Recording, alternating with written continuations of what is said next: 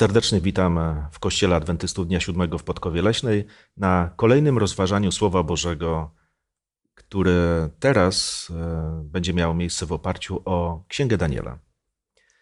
Przed nami e, pierwszy rozdział, który będziemy rozważali, zatytułowany tak roboczo Z Jerozolimy do Babilonu.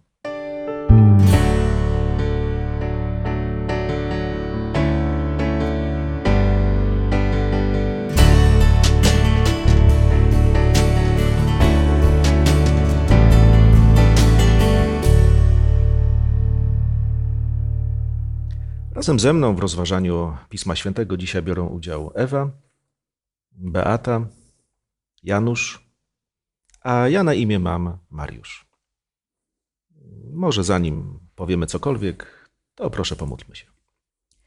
Cudowny Boże, nasz Ojcze, pragniemy podziękować za tę możliwość, kiedy otwieramy Twoje słowo, z którego możemy czerpać tak wiele inspiracji Możemy uczyć się na podstawie historii, jakim byłeś wiernym Bogiem, jakim byłeś niezwykłym bohaterem. Dzisiaj otwieramy Księgę Daniela, tak bardzo ważną księgę.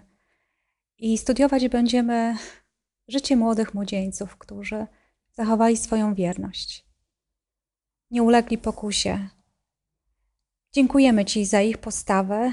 I teraz, kiedy będziemy myśleć o tej historii, chcemy prosić o Twojego ducha, abyśmy rozumieli to, co chcesz również przez tą historię, przez to wydarzenie powiedzieć nam, ludziom, którzy żyją w obecnym, bardzo trudnym życiu. Chcemy prosić Ciebie o taką mądrość. W imieniu Jezusa, naszego Pana i Zbawcy. Amen. Amen. Jeszcze raz powtórzę, mówimy o czymś dziwnym z Jerozolimy do Babilonu. Niepokojące, ponieważ w Piśmie Świętym wiemy, że Jerozolima to realne miasto, to jest stolica Judei.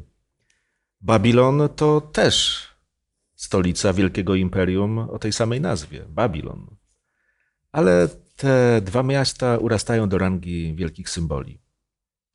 Jeżeli czytamy, e, że coś ma takiego miejsce, że ludzie udają się z Jerozolimy do Babilonu, to można być zaniepokojonym. To nie jest normalne, to nie jest dobre, ale jest. Chciałbym, żebyśmy właśnie, sięgając już do samego początku pierwszego rozdziału Księgi Daniela, zwrócili uwagę, co takiego się stało, że tego typu ruch musiał zostać wykonany. Może ja odczytam, y, poczynając od pierwszego wersetu pierwszego rozdziału. Trzeciego roku panowania Jojakima, króla judzkiego, nadciągnął Nabukadnezar, król babiloński, do Jeruzalemu i obległ je. A Pan wydał w jego ręce Jojakima, króla judzkiego, i część naczyń domu Bożego. On zaś sprowadził je do ziemi Shinar, do domu swojego Boga, a naczynia wniósł do skarbca swojego Boga. Widzimy tutaj, że tak całkiem dobrowolnie nie udali się do tego Babilonu, tylko stało się tak, że musieli tam pójść. Ale też ważna myśl, że to Pan wydał y, w ręce Babilończyków jego naród, w sumie Boży naród. Tak się stało i to chyba taki, taka bardzo ważna myśl, która się pojawia na samym początku, że chociaż tak się stało, można by dywagować nad tym, dlaczego i, i tak dalej, ale ważna myśl, że to Pan prowadził to wszystko, że to Pan Bóg czuwał nad tym wszystkim. Dziwne nieszczęścia, które przychodzą za sprawą Pana, ale tak właśnie zostało to objawione. E, może porozmawiamy o tym przez chwilę, wiecie, bo to jest naprawdę rzecz e, niezwykła. Mówimy o narodzie, który został powołany do wielkich błogosławieństw, aż nagle czytamy o ich klęsce. Trafiają do ziemi Shinear. Co to za ziemia? Tak Słowo... Tak patrząc biblijnie, co to za ziemia? Mhm. Słowo y, Shinear występuje już w Biblii, wtedy, kiedy y, widzimy taką historię budowania wieży Babel. I ta ziemia nazwana jest właśnie Shinar. I kiedy czytamy Księgę Daniela i widzimy tą potęgę Babilonu, też wiemy, że tam właśnie w tej ziemi ta piękność tego Babilonu, te niezwykłe budowle, wiszące ogrody właśnie są.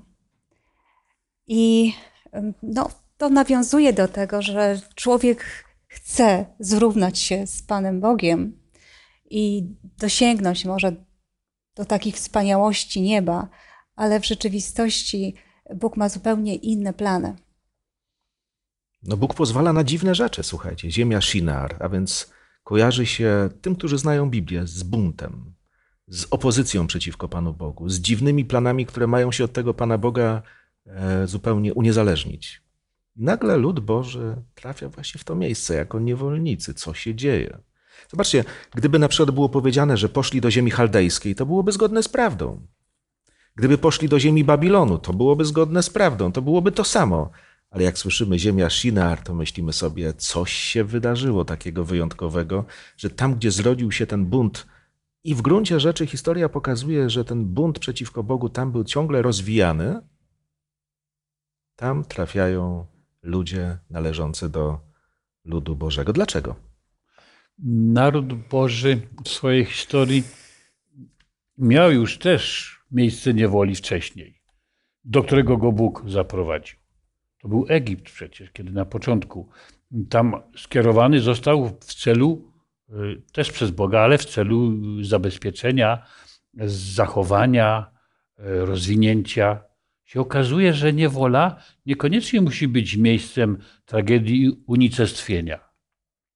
Y, bardzo często w życiu nas, ludzi, tak bywa, że jak chcemy coś, jak nam coś dolega, to czasem jakiś splot wydarzeń wydaje nam się przypadkowy, a potem się dowiadujemy, że był celowy.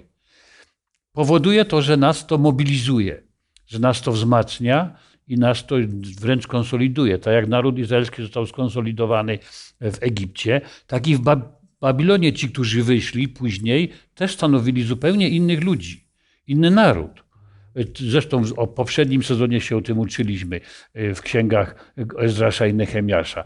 I, I ci ludzie, którzy byli już tak zdeprawowani, tak grzeszni w swoim dobrobycie, w swojej zarozumiałości, e, kiedy to królowie judzcy mm, robili czasem tak dziwne rzeczy, aż zaskakujące wręcz y, nie, nie, nieprzyzwoite jak na, jak na wybrańców Boga. Musieli się spotkać z takim losem, musiał Bóg zastosować taki drastyczny sposób, żeby ich uratować. My czasami nie znamy y, biegu historii na tyle, żeby mówić o tym, dlaczego coś się stało. I wtedy dobrze zachować milczenie, ale w tym przypadku rzeczywiście czytamy o tym, że to Pan wydał Judę w ręce tak. Nebukadnezara. Pan to zrobił. I to, co zwróciłeś uwagę, mówimy tutaj o grzechach ludzi, którzy na dobrą sprawę sami przyczynili się do tego nieszczęścia. E, rozważaliśmy w tym tygodniu takie fragmenty z ksiąg e, królewskich, z księgi Jeremiasza, które w taki bardzo wyraźny sposób mówiły, jak daleko posunął się naród w nazwie ma Boży, a jednak okazywał się taki bezbożny. Co tam było powiedziane, między innymi, tak, gdybyśmy mieli wybrać tylko jakieś fragmenty. Na przykład, że Sedechiasz, król, zbuntował się przeciwko Bogu. Są też takie użyte sformułowania, że drażnił Boga. To jest e, bardzo mocne stwierdzenie. Drażnić Boga, nie być mu wiernym. To są konkretne powody do tego, dlaczego Pan Bóg musiał posunąć się aż do takich drastycznych sytuacji. Może odczytam z drugiej Księgi Królewskiej, 21 rozdział i chociażby 15-16 werset. Za to, że czynili to, co złe w moich oczach i drażnili mnie od dnia, to co już było powiedziane, w którym ich ojcowie wyszli z Egiptu aż do dnia dzisiejszego, również krwi niewinnej przelał Manases bardzo wiele, tak iż napełnił nią Jeruzalem po brzegi. Poza tym swoim grzechem, do którego wciągnął Judę, czyniąc to, co złe w oczach Pana. Widzimy, że to nie tyle, że coś złego się działo, ale to, to zło było wręcz potworne.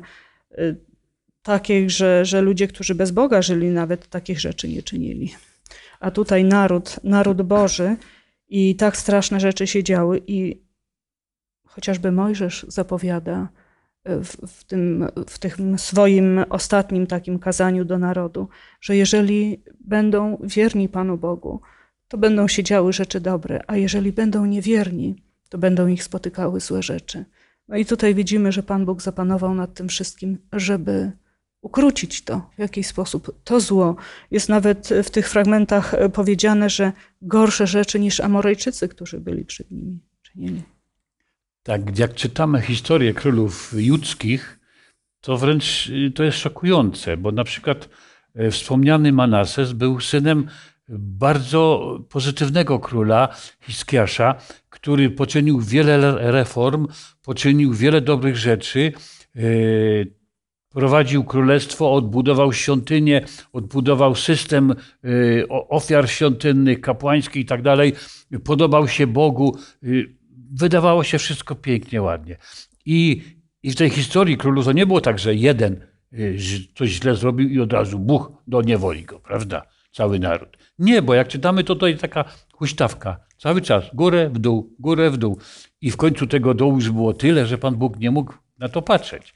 Wszędzie świątynki, wszędzie figurki, wszędzie e, bałwochwalstwo, wszędzie mm, demoralizacja, E, rozbój, wykorzystywanie e, ludzi słabszych. Nie mógł do tego Bóg dopuścić, żeby dalej to istniało w takim stanie. Dokładnie, były takie epizody, które byśmy odbierali pozytywnie. Wspomniałeś o Hiskiaszu, moglibyśmy mówić o innym królu, Jozjaszu, tak. ale tak naprawdę większość z nich idzie drogą no, królów, o których tutaj wzmianki już były przytaczane. E, problem polegał nie tylko na tym, że ludzie robią złe rzeczy. Na przykład, kiedy czytamy Księgę Jeremiasza, trzeci rozdział, werset 13, to fragment tego wiersza mówi, taka rada Pana Boga, tylko uznaj swoją winę, przyznaj się, że się zbuntowałaś. A więc Bóg e, nie był pochopny w swoich reakcjach. Bóg wysyłał proroków, wspomniany Jeremiasz, Ezechiel, wielu innych, Kilkunastu proroków poprzedzało niewolę babilońską i nic. Na stałe nic się nie zmieniło. A więc mamy do czynienia rzeczywiście z taką sytuacją, którą e, dane nam jest trochę zrozumieć. Natomiast e, ten rozdział mówi nam o ludziach, którzy tam trafili i wcale nie byli tacy bezbożni.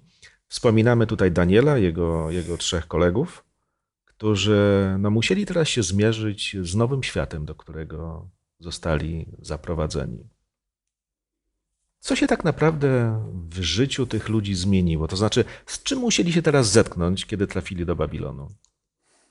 To, co już wspomnieliśmy, Babilon był takim centrum, byśmy powiedzieli, centrum świata kulturalne, yy, nauki, w ogóle tego wszystkiego, co się działo, no to, to naprawdę, jeżeli tam trafiali, yy, to kariera stała przed nimi otworem.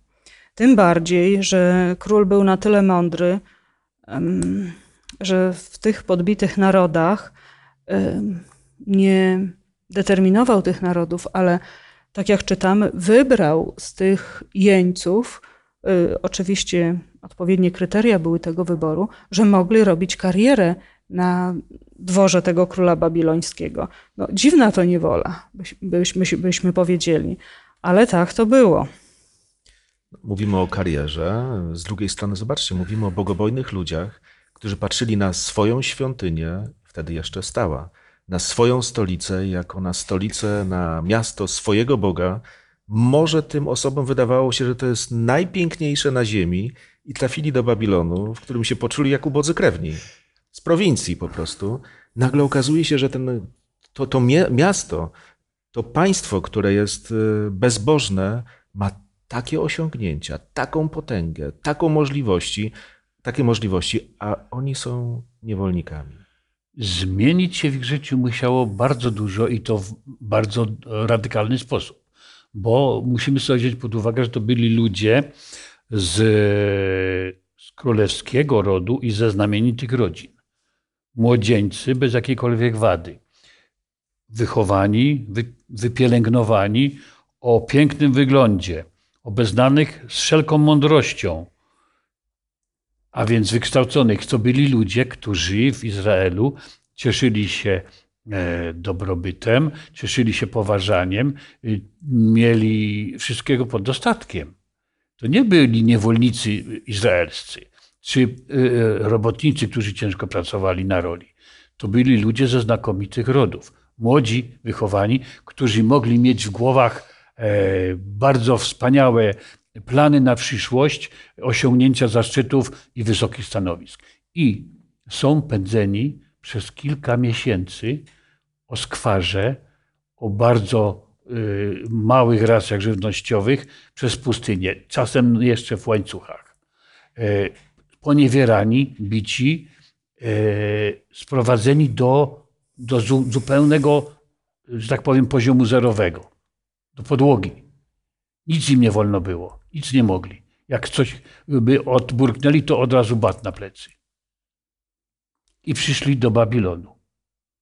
I dostali szansę. Dostali możliwość, e, mimo wszystko, w tej niewoli osiągnięcia czegoś. Przeżycia, wygodnego życia. Tak. Królewskiego stołu. No, wszystkie przywileje, które rzeczywiście przez jakiś czas mogły wydawać się nieosiągalne, nagle to dla nich. Tak. No to jest presja. To jest presja, jakiej zostali poddani. Myślę, że to, co zobaczyli, na pewno ich zaskoczyło.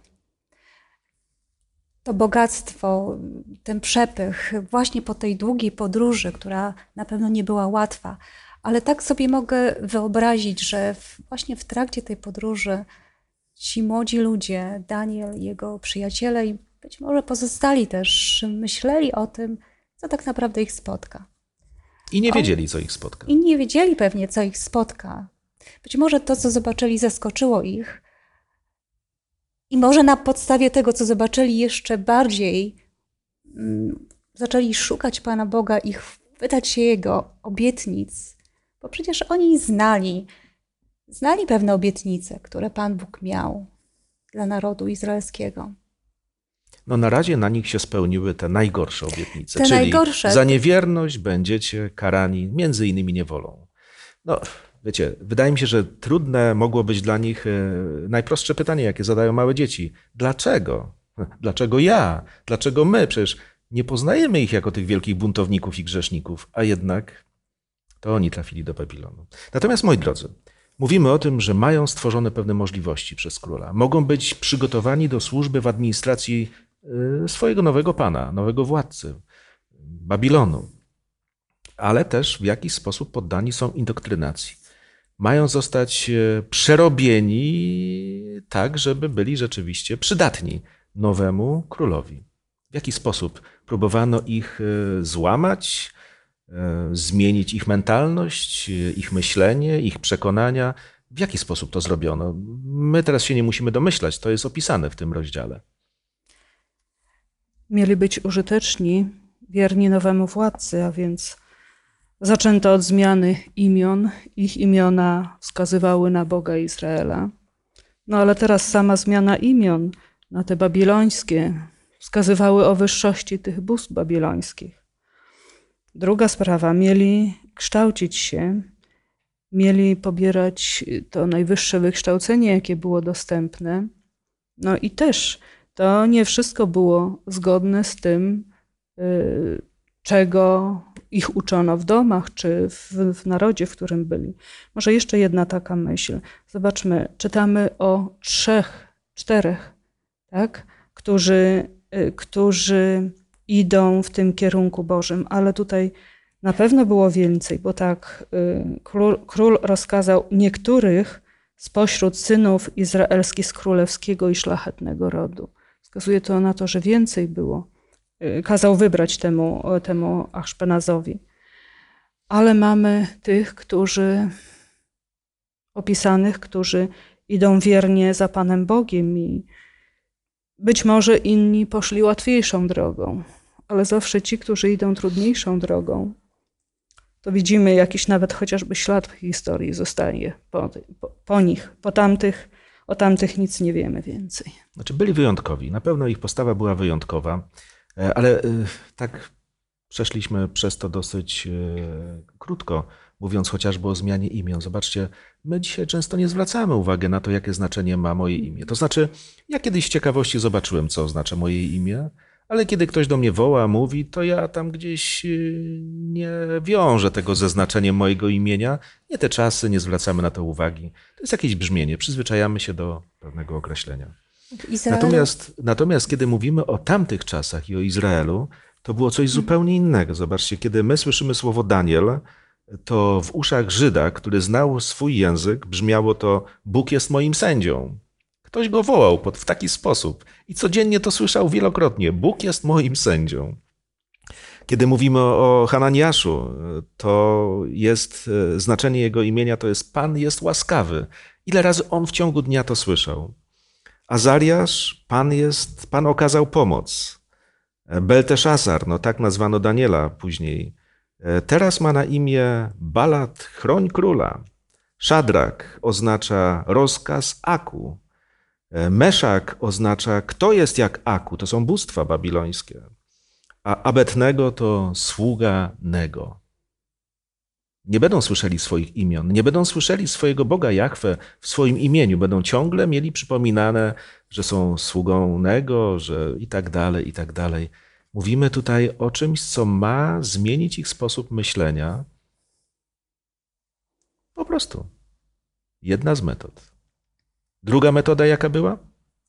Dobre utrzymanie, wyżywienie, akwizycja cała. Myślę, że to mm, zamiast e, wsadzać ludzi do więzienia, budować wysokie mury i kraty, e, łatwiej było ich otoczyć dobrobytem, e, po prostu, żeby się im nie chciało uciekać. No bo po co mieli uciekać gdzieś na pustynię czy do zrujnowane, zrujnowanego kraju, gdzie nic nie było, a tu mieli wszystko pod dostatkiem. Król Babilonu był mądrym człowiekiem. No, nie na głupocie zbudowano takie wielkie imperium, a więc wiedział, jak zarządzać e, tą, substancją ludzką, żeby mieć ludzi po swojej stronie. A złoto, bogactwo, dostatek e, pociąga wielu. Tak jak tu było powiedziane, tylko tych czterech jest wymienionych jako tych, którzy poszli inną drogą. Natomiast zobaczcie, stanęli właściwie pod murem. Wydawać by się mogło, co oni mogą zrobić w takiej sytuacji. Jaki oni mają wybór? Ym, Właśnie mieli wybór, czy nie? Na wybór imion, y, z tego co widzimy, nie mieli wpływu. I tutaj w jakiś sposób nie buntują się przeciwko temu. To też chyba taka mądrość była. Chociaż widzimy w całej księdze Daniela, jeżeli jest mowa później, to funkcjonują pod tymi hebrajskimi imionami. No ale na pewno na dworze zwracano się tymi nowymi imionami do nich. No ale tutaj widać, że jakiegoś wyboru mogli dokonać. I dokonali wyboru w sprawie jedzenia ze stołu królewskiego. Także tutaj postanowili się nie skalać, bo była kwestia potraw, jakie to były potrawy, potrawy nieczyste, potrawy, które były ofiarowane bóstwom i związane z kultem konkretnie tych bogów pogańskich. Więc tutaj postanowili, że nie będą się tym kalać i coś zrobią w tym kierunku. Padło słowo postanowili. Jak myślicie, jakie jest znaczenie w ogóle tego typu postawy? Postanowiłem. Czyli, inaczej byśmy powiedzieli, podjąłem decyzję. Jaki ma wpływ podejmowanie decyzji w życiu? bardzo y, duży. Od decyzji, od wyborów, jakie dokonujemy, tak naprawdę zależy niemalże wszystko. Od tych małych i od tych y, większych wyborów. Ale ja bym jeszcze chciała zwrócić uwagę na fakt, y, który być może nie jest opisany tutaj y, w tych mm, wierszach, w tym pierwszym rozdziale, ale wpływ domu, w jakim wychował się Daniel i, i, i ci młodzieńcy.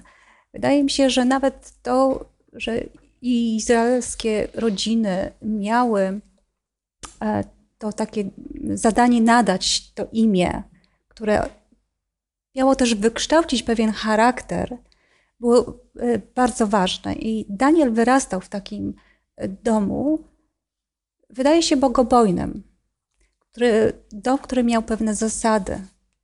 I on starał się być posłusznym tym zasadom. I to zaowocowało w jego postawie.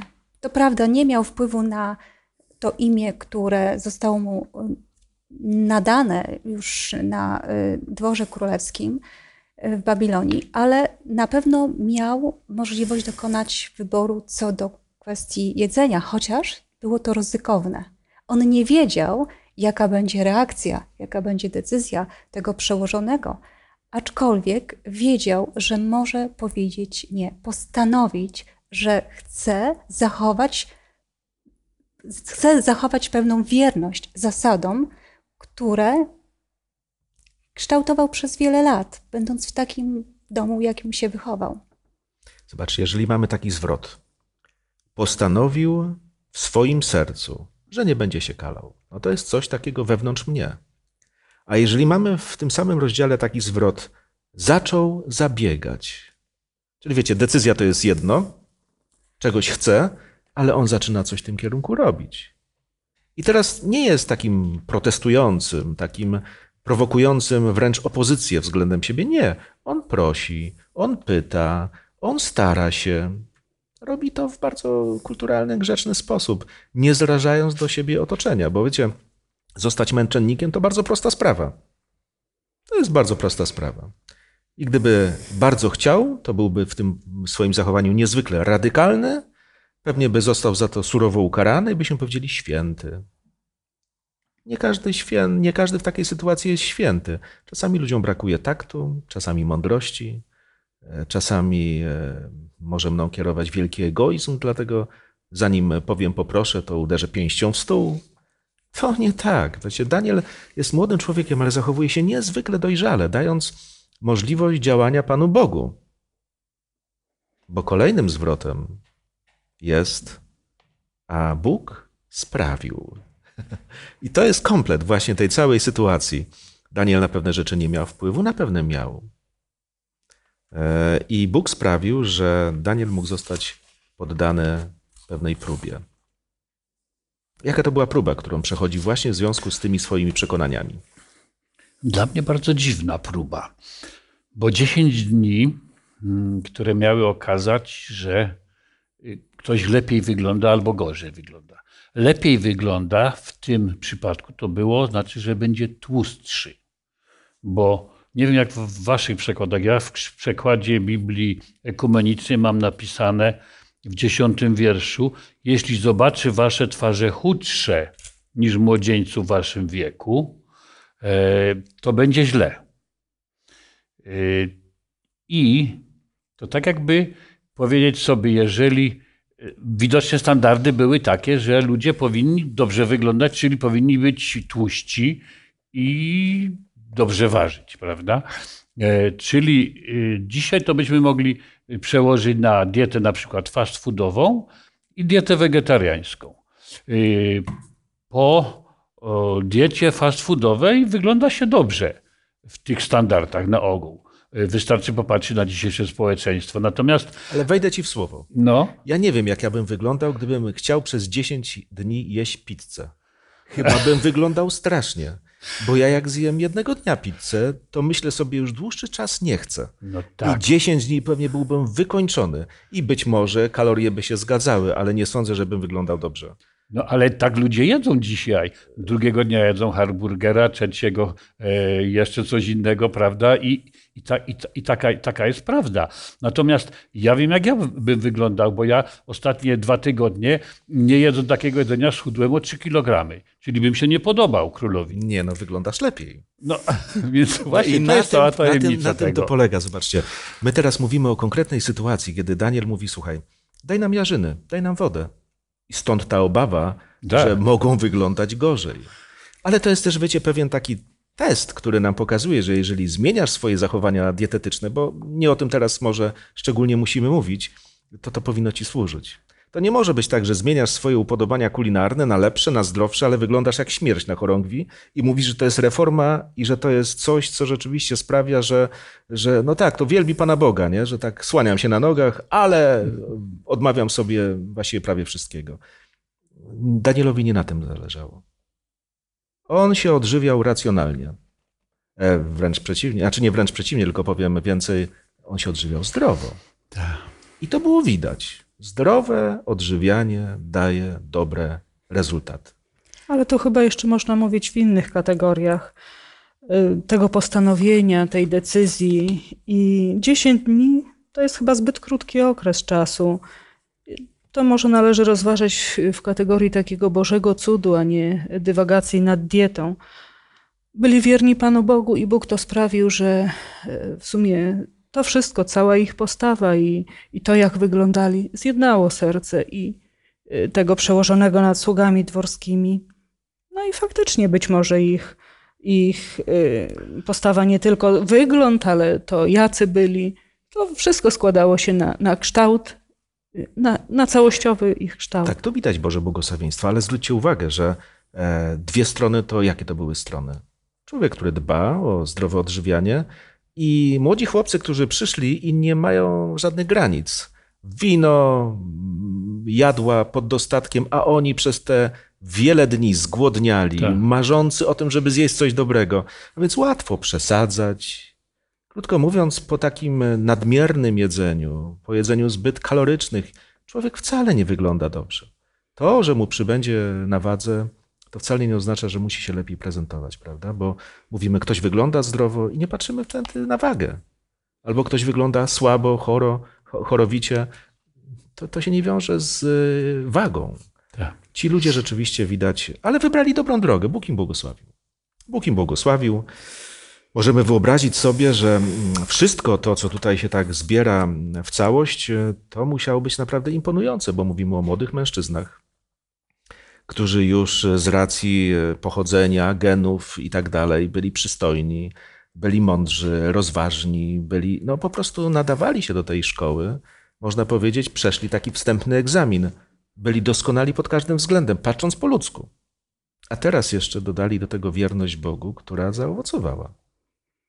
Król naprawdę brał to, co najlepsze. E, I to jest po prostu rzecz naprawdę niezwykle, niezwykle ważna. Natomiast zobaczcie, my mówimy tutaj o wierności ludzi.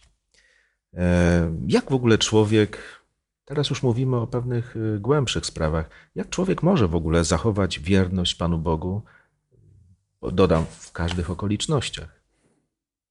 Rozważaliśmy pewne fragmenty Biblii w tym tygodniu, które pokazywały już nawet nowotestamentowe takie rady, które mówią, że człowiek nie ma takiego powodu, żeby się tłumaczyć, bez końca tłumaczyć, że tak jak jest, to tak musi być. Nie, wierność to też jest cecha pewnych ludzi i nie jest to efekt przypadkowości. Z czego bierze się wierność Bogu? Trudne pytanie? Mówi- Mówiliśmy o decyzji, to jest, to jest pierwsze. Takie zaufanie Panu Bogu. Jeżeli brakuje czegoś, y, tych sił, tej mądrości, to się prosi y, o to Boga i Bóg jest w stanie pokierować. Y, To jest kwestia dokonywania właściwych wyborów. No wybór. A co jeszcze? Tak. Wierność może się brać, przede wszystkim myślę się bierze z doświadczeń, z przeżytych sytuacji, których, z których się wyciąga wnioski. Ale w młodym wieku trudno podejrzewać ludzi o bardzo bogate doświadczenia. Więc może wierność też się e, wiązać z wykształceniem, z tym, czego się człowiek uczył, czego się e, dowiedział, e, w jaki sposób mu to zostało przekazane przez nauczycieli czy tych, którzy wykładali. Bo przecież nie wszystkiego się musimy uczyć na własnym doświadczeniu, na własnej skórze. Mamy wiele podręczników, chociażby przede wszystkim Słowo Boże, które nam mówi, co należy robić, żeby było dobrze, a co będzie, jak będziesz robił źle, prawda? I, jest to powtórzone wiele razy. Więc wystarczyłoby to tylko się do tego dostosować, do tego, co mamy w podręcznikach. I by było. A czytamy na przykład w tym podręczniku, mówię o Słowie Bożym tak. To mówi apostoł Paweł. Jestem ukrzyżowany razem z Chrystusem. Żyję już nie ja, ale żyje we mnie Chrystus. To tak na nasz język, jakbyśmy to przełożyli. Nic się nie liczy oprócz Jezusa Chrystusa. Związek z Bogiem przynosi dobre owoce, prawda? To nie jest tak, że oni nagle, oni byli tacy wyjątkowo silni, oni mieli silne charaktery, prawda? To nie tak. Każdego człowieka można złamać. Diabeł ma swoje metody. Daniela, jego kolegów nie złamał, bo kochali Boga? Nie przesadzam. Znali Jego wolę? Nie przesadzam, znali ją. Wiedzieli, że należy to uszanować i to jest dla nich najbezpieczniejsza droga? Musiało tak być, bo przecież narażali się, prawda? Bóg dawał im siłę. To jest właśnie to. Patrzymy w kierunku Boga i to nie jest takie patrzenie na zasadzie widzę gdzieś perspektywę, horyzont. No, tak jak ktoś powiedział, Bóg to taki gospodarz, który jest wiecznie nie, nieobecny. Otóż on jest obecny. I ta historia mówi o tym, że ten gospodarz jest obecny w życiu tych chłopaków, być może zdezorientowanych, ale jednak Bóg im ten świat porządkuje. I dla mnie to jest zaskakujące. Skąd ci młodzi chłopcy, pochodzący z tego kraju zdeprawowanego, y, zepsutego, gdzie tyle bałwochwalstwa, tyle zła, że musiał Bóg posłać taką karę, potrafili się tacy znaleźć. Gdzie się oni tego nauczyć, nauczyli? Musiały tam być. Widzimy z tego wniosek, że nigdy nie można uogólnień stosować na 100%. Nawet w najgorszym miejscu może się znaleźć coś dobrego, coś naprawdę wartościowego i szlachetnego. I zobaczcie, dobra rada dla osób starszych. Nie narzekajmy na młode pokolenia. To jest, ale słuchajcie, to jest zasada, która przez wieki jest. Ludziom starszym ciągle się wydaje, że tym młodym coś tam nie dostaje. To nieprawda. To prawda, że się zmieniają czasy, zmieniają się e, jakieś tam okoliczności, ale w każdym czasie można być wiernym i, i, i akurat bogobojność nie przychodzi z wiekiem. Tutaj mamy tego przykład. Myślę, że jeszcze można dodać do tego, że prawdziwy e, sukces w każdej dziedzinie życia w każdym też wieku nie jest e, wynikiem przypadku, no bo akurat tutaj Daniel znalazł się w takich okolicznościach, jest tak naprawdę efektem działania opatrzności Bożej, która błogosławi wysiłki człowieka, by być wiernym, by być oddanym, pomimo tego, że przychodzą trudne doświadczenia. I być może człowiek jest e, postawiony, postawiony przed e, różnymi trudnymi decyzjami. Bóg jest tym, który wzmacnia w każdej sytuacji. Więc ich wzmocnił, mijają trzy lata i czas na egzamin. Zobaczcie, co rozumiemy z takich słów. A Bóg dał tym czterem młodzieńcom wiedzę i rozum potrzebne do opanowania wszystkich tajników pisma i mądrości.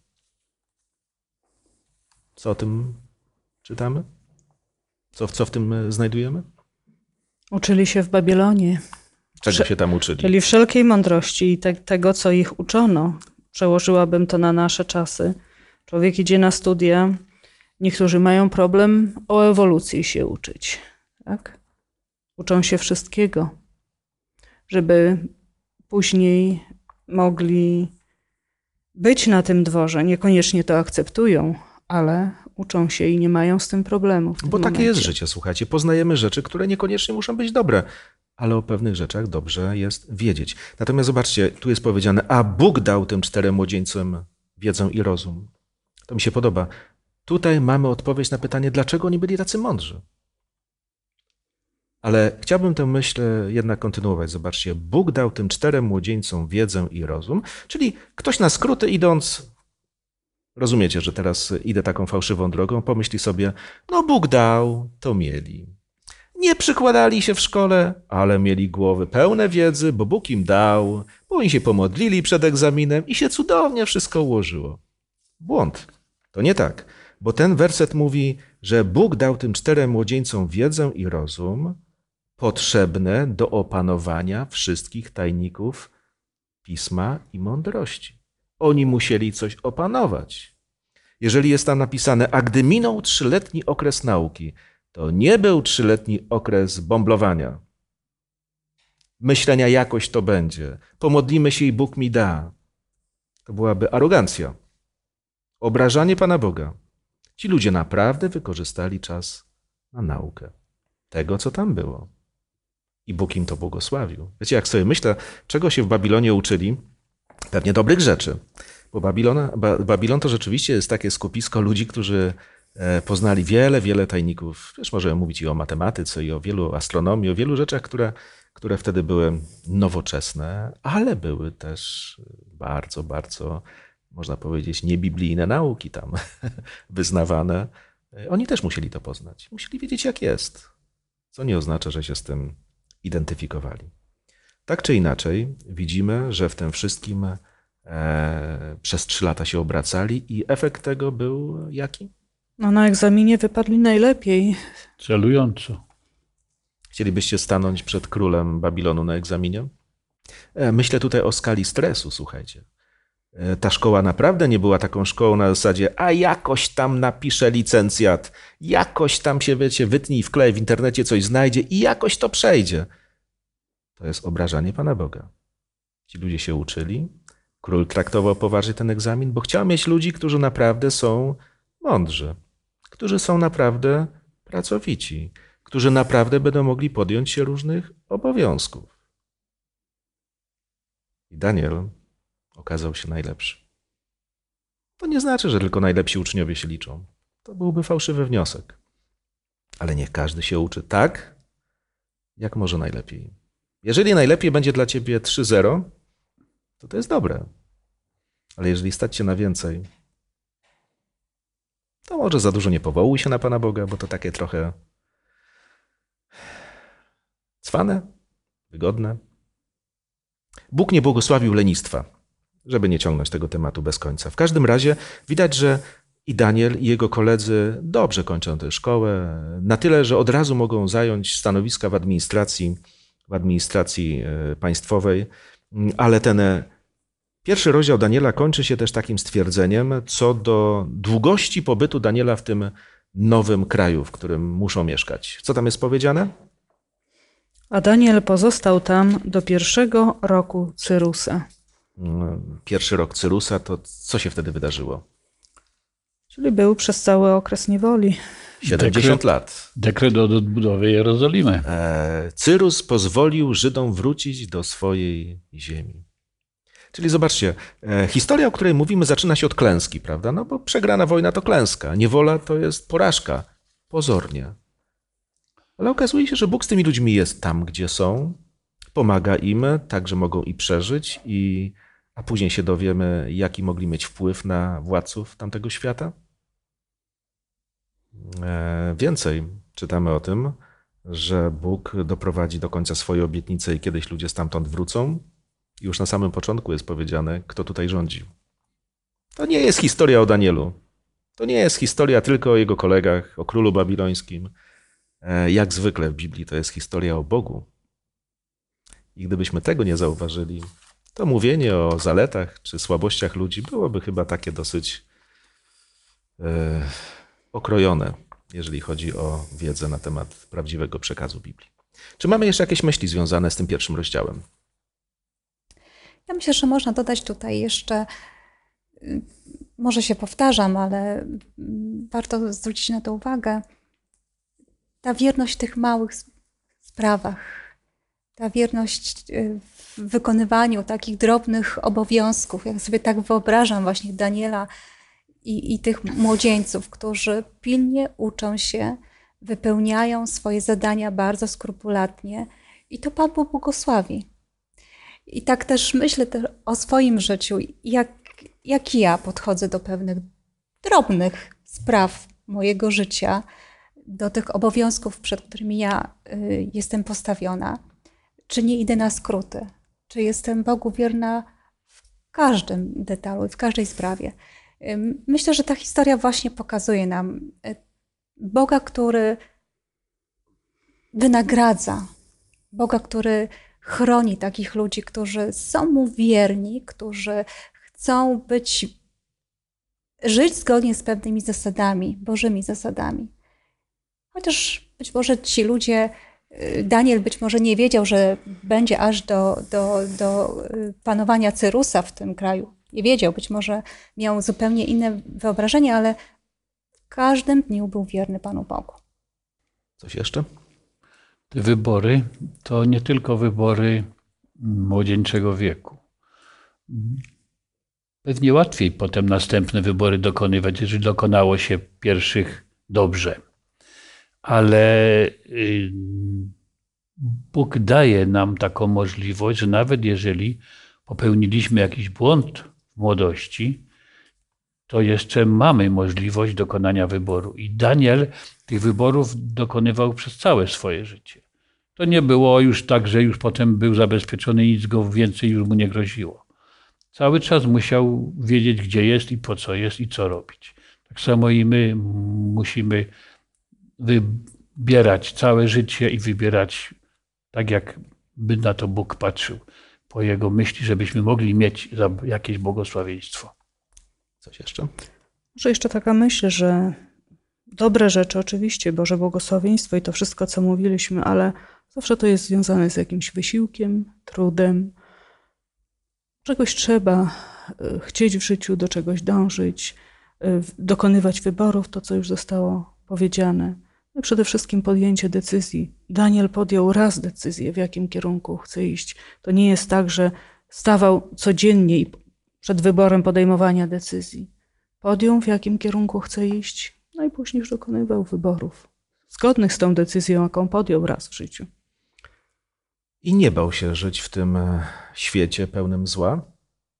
Cnotą nie było to, że żyje w odosobnieniu, w izolacji. On w takim świecie żył w Jerozolimie. Było bardzo źle. E, bał się żyć bez Boga.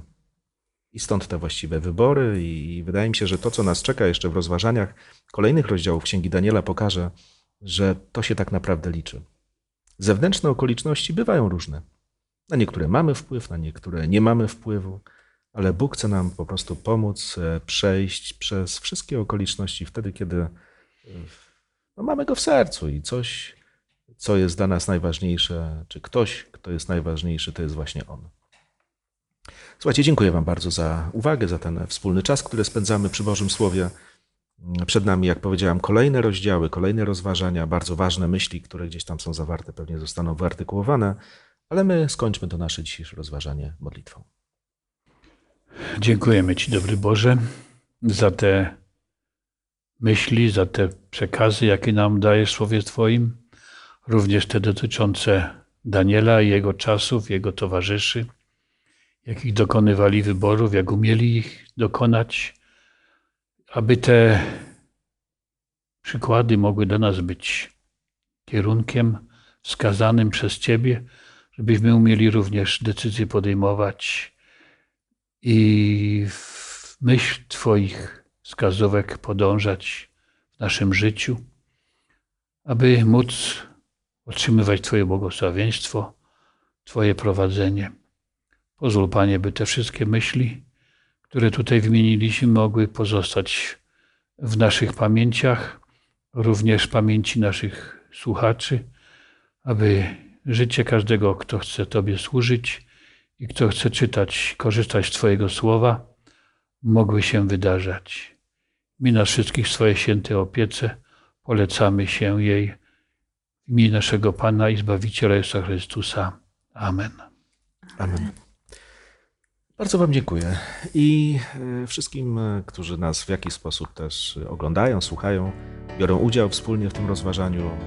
Również bardzo dziękuję za ten wspólny czas i zapraszam na kolejne rozważania, kolejnego rozdziału też Księgi Daniela, ale to już w przyszłym tygodniu.